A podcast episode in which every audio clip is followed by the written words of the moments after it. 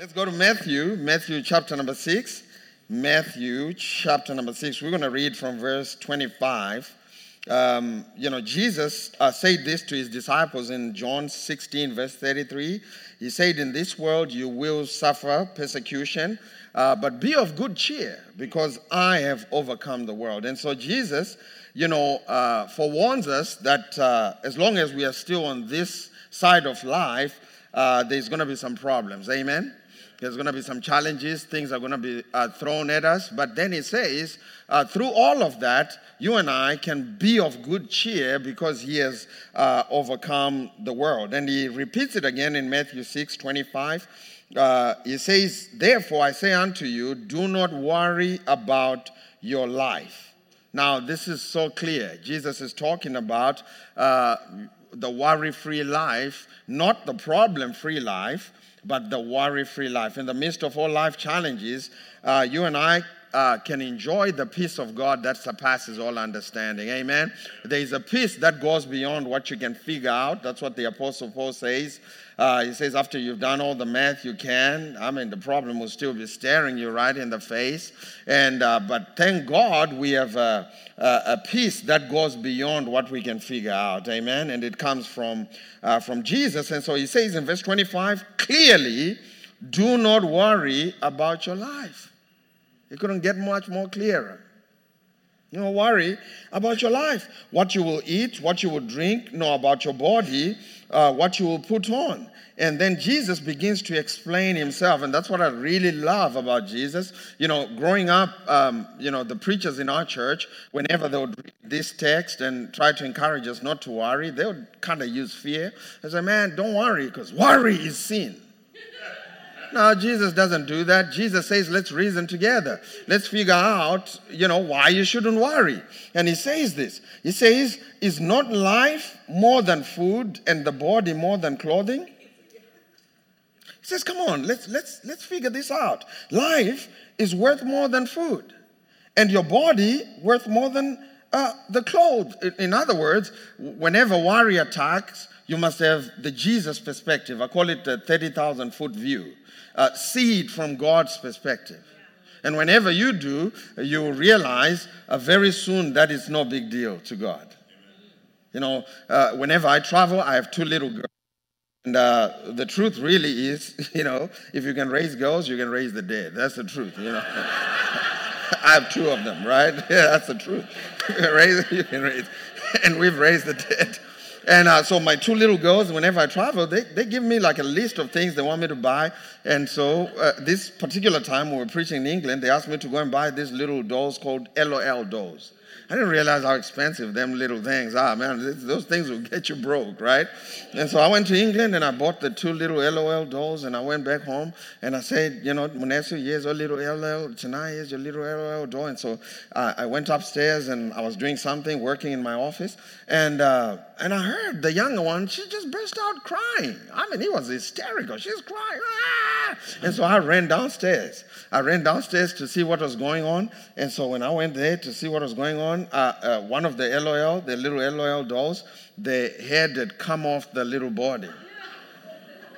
And so I took that little body and took the, the little head and I just popped it back, and uh, all the drama ceased.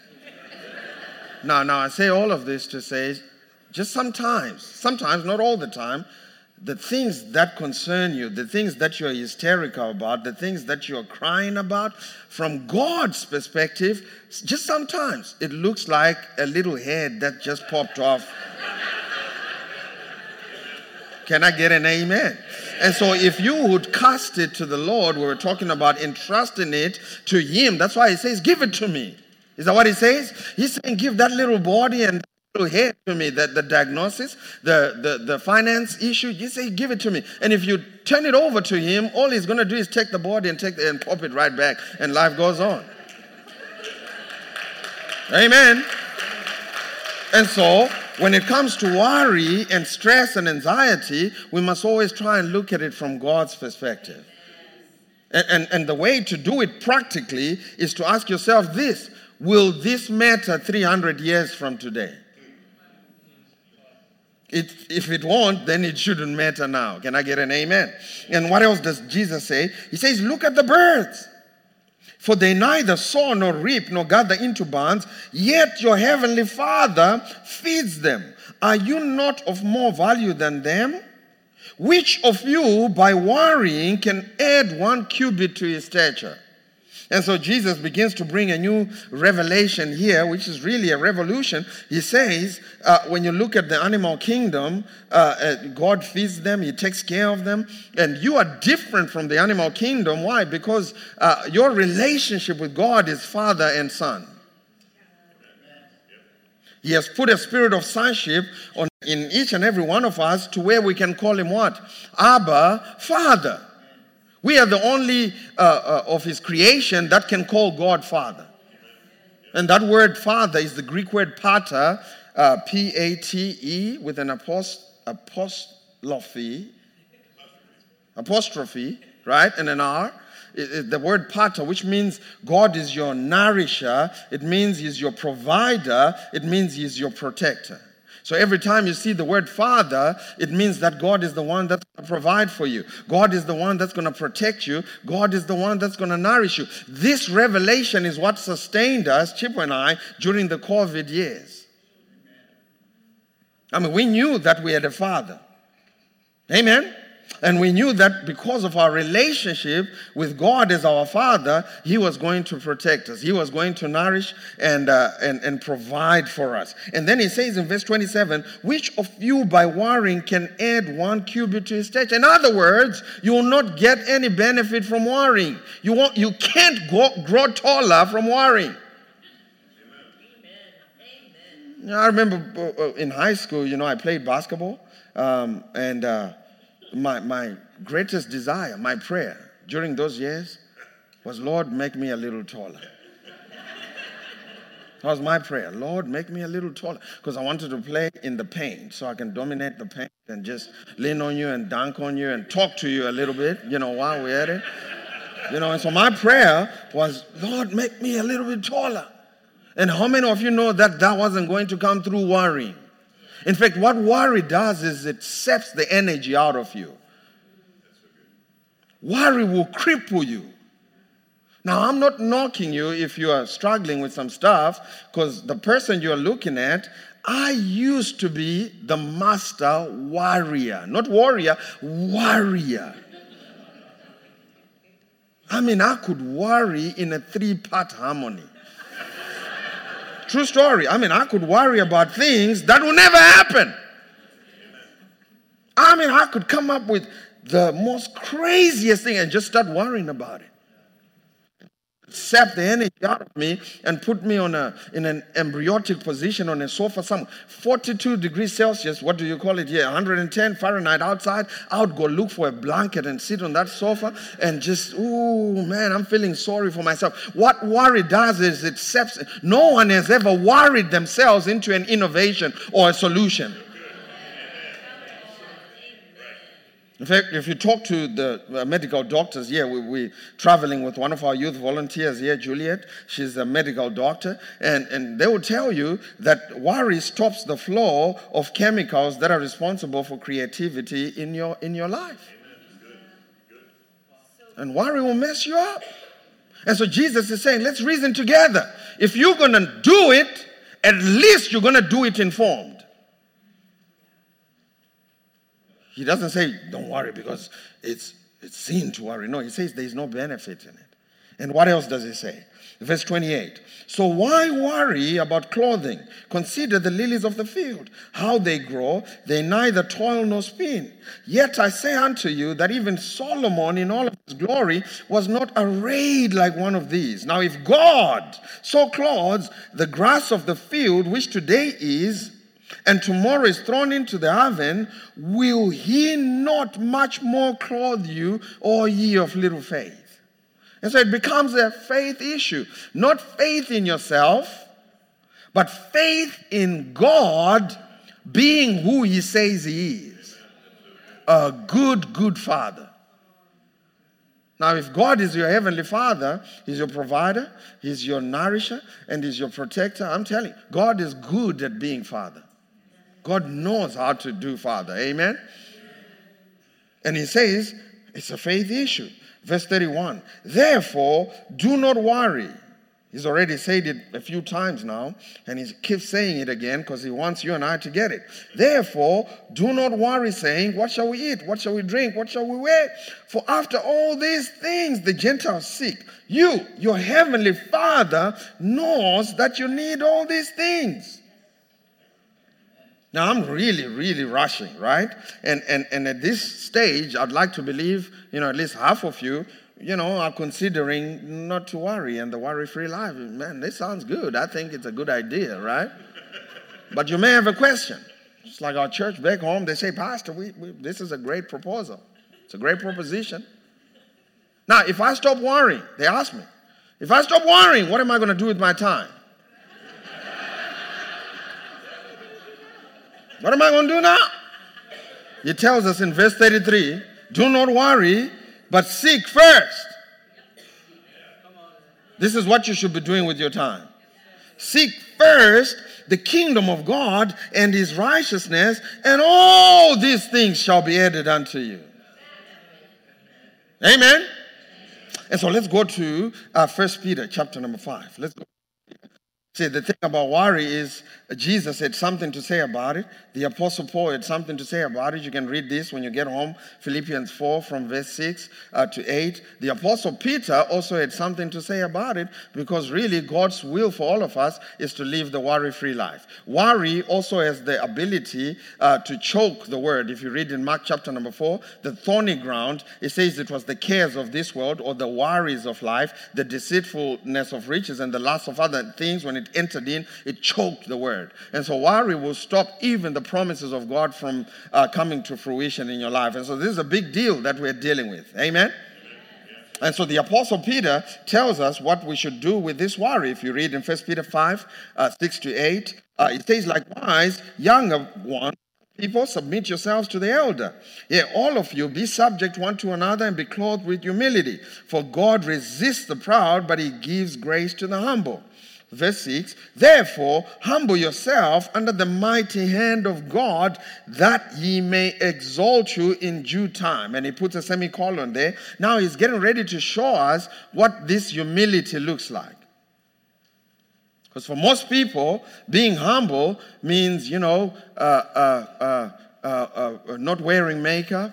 It means uh, wearing clothes from 1942. It means using slow internet. What are you doing? I'm being humble. No, you're not.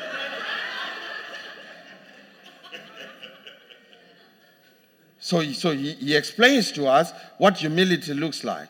It is casting. Someone say casting. Says it is casting how many?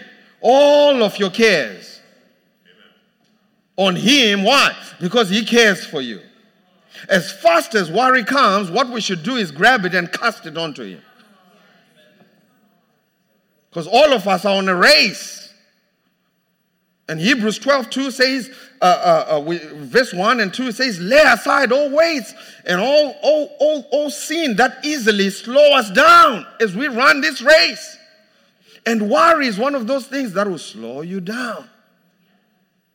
And, and, the apostle peter says we must cast it onto, onto the lord. Now to, the word cast means to throw away from you with a reckless abandonment. You throw it to god and you don't you didn't say fish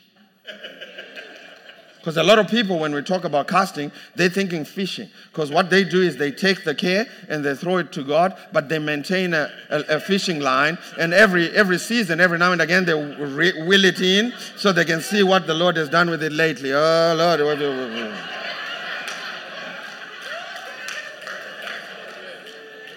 No, he said cast. Someone say cast.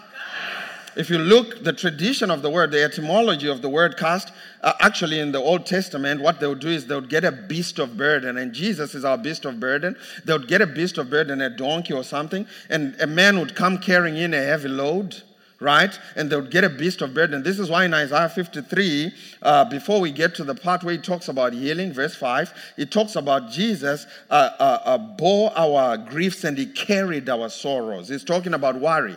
Part of what Jesus did at the cross was to take the things that torment you, worries, anxieties, and stresses. I know we rush to the healing part, but God also wants to take care of things that are tormenting you in your soulish realm.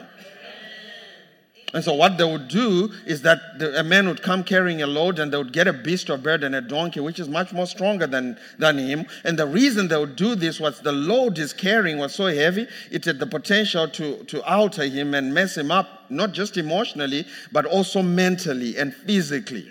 And that's what worry will do. In fact, they say 80% of all doctors' visits are not for real ailments, they are for worry related activations in your body.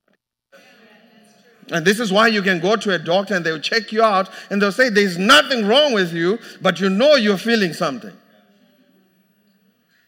And if it's in America, we may as well make a little money from them. They're going to prescribe something on you. Cut you up. Let's open them up and stitch them up for nothing because, hey, we can make, you know, you know what I'm talking about. God bless America.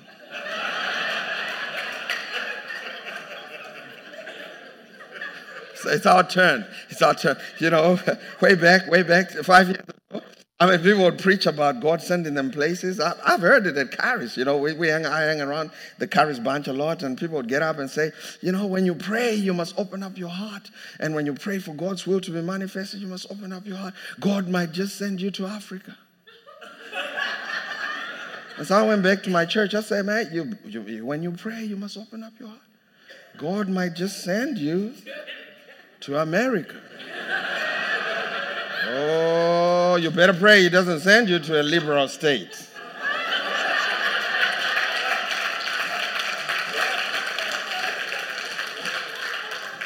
I might get into trouble now. Ooh, boy, I'm t- crazy. I'm, ooh, I'm staying in Africa. we can tell a man from a woman. Hallelujah.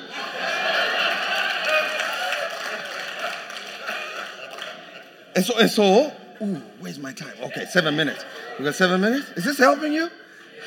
Let's go. We got seven minutes, right? He says, cast all your cares, all of them, the little ones, the big ones, uh, uh, grandchildren, uh, your own children, uh, your husbands, and your wife. Cast them onto the Lord. Amen. This one pastor in Africa was preaching. He said, next week, I want everybody to bring their problems. And all the wives in our community brought their husbands. That's good. Praise. Cast them onto the Lord, all right? All right, now let's end with this. This is powerful. This is going to help you. Now, what I'm getting ready to read is going to help you. If you missed anything, don't miss this one. He says in verse 8, now be sober. Someone say, be sober. Now, he's not talking about drinking. He says, be sober, be vigilant, because adversary, the devil, walks about like a roaring lion, seeking whom he may devour. That word sober in the American Heritage Dictionary means to be void of speculative imagination. Why? Because 90% of the things people worry about are not real. They're just a pigment. Do you hear what I said? My wife wants me to say figment, but I, I like pigment better. Because only a pig could have come up with some of the things we worry about. Amen? They're just a pigment of our imagination. I remember flying from Joburg. We were flying from Joburg, my wife and I, uh, to go to Cape Town for a race. She, she, two-hour flight. She likes to run uh, uh, races, so I was escorting her to run the race. And so we were on this airplane. When we got on the airplane, the pilot went on to say, "Congratulations, you are the first group in South Africa uh, to fly a fully automated jet. This jet is going to take off all by itself." And it's going to uh, reach a cruising altitude and maintain that cruising altitude. When we get to Cape Town, it's going to land all by itself. Uh, ladies and gentlemen, you have nothing to worry about. Worry about. Worry about. Worry about. Worry about. Now, immediately, my mind went to work. Now, this was the most rocky, crazy, it was doing cartwheel. Not in the real world, in my mind, I mean, this jet was doing cartwheels. I thought it was going to land on the freeway. I thought, man, this thing is going to land on. I'm, I'm, I'm. And so he tells us be void of speculation. Be void of speculative imagination. Now, let's go and read this one scripture and we'll uh, uh, uh, wrap it up. Genesis uh, chapter number uh, 37. Genesis chapter number 37 from verse 31 to 35. You remember the story of Joseph? Joseph had a dream, and uh, his brothers wanted to kill him for having a dream. And Reuben said, Let's throw him into a pit. And they wanted to throw him into a pit. And uh, then Judah said, Let's sell him to the Ishmaelites. And they sell, sold him to the Ishmaelites. And when they did that, uh, they, they, they took uh, Joseph's coat, verse 31. Uh, it says, They took Joseph's coat, killed a kid of the goats, and dipped the coat in the blood of, of, of the kid of goats, right? And they sent the coat of many colors. Uh, they brought it to their father, Jacob. And, and they say this This is what we have found. We don't know whether it be your son's coat or no. And he knew it and said, It is my son's coat. Was it his son's coat? Oh, for sure it was. Uh, and then he went on to go into speculative imagination. And he said this I know exactly what's happened to my son an evil beast has devoured him. And this is what the enemy has done with most people. They'll just get presented with a, a, a, diagnosis or some piece of paper that say we found this, that, and the other in, in your body, and then the rest they do themselves. I know exactly how I'm gonna die. I know exactly how this is gonna affect me. All the enemy does with some people is just show them their bank account balance and, and it, it, they speculate. They fill in the rest. Just say, say sober, be sober, be void of any speculative imagination. Did y'all see that? Jacob said this. He said, I know exactly what has happened to him. An evil beast, a lion, came out and devoured him. Joseph is without doubt rent in pieces. Now, Joseph was in Egypt having a good time. And he says in verse 34 and Jacob rent his clothes put sackcloth upon his loins and mourned his son for men. In other words, he was stressed out for many days. Watch this over nothing. And here's what I found out. I wish for all those years that I spent worrying about stuff that never happened, I wish there was a bank somewhere where I could go and tell them, you know what? That stuff I was worrying about, I spent two weeks worrying about, it never happened. Can I please get my two weeks back. I wish there was a place I could go to. No, there's no place like that. And this is why he says, Today, this is the day of salvation and we will rejoice and be glad in. Why? Because God doesn't want you spending any time speculating and worrying and stressing about stuff. Can I get an amen? And he goes on to say this, verse 35. Now it gets serious. He says, uh, And all his sons and his daughters rose up to comfort him. They were calling him, people around him, the church were praying for him. I mean, everybody's trying to do what they can to tell is not a real situation. But this is what he said. He refused to be comforted, and he said, For I will go down into the grave unto my son's mourning. Therefore, his father wept for him for many days. Now, Joseph had not been killed by a lion. He was in Egypt having a good time, getting promoted. In fact, if you read Joseph's account in uh, uh, Genesis chapter number 39, if you read from verse 1, it says, And Joseph had been taken to, the, uh, to Egypt by the Ishmaelites. Uh, uh, 39 verse 1 in the message bible potiphar an egyptian one of pharaoh's officials manager of his household uh, bought him for them and it, as it turned out god was with joseph and things went very well with him and his father was saying, Man, I'm going to stress out about this guy. And what, meanwhile, if you would care to look in the spiritual realm, that's what I'm saying to you this morning. If you would care to look in the spiritual realm, you'll realize that things have been planned to go very well for you.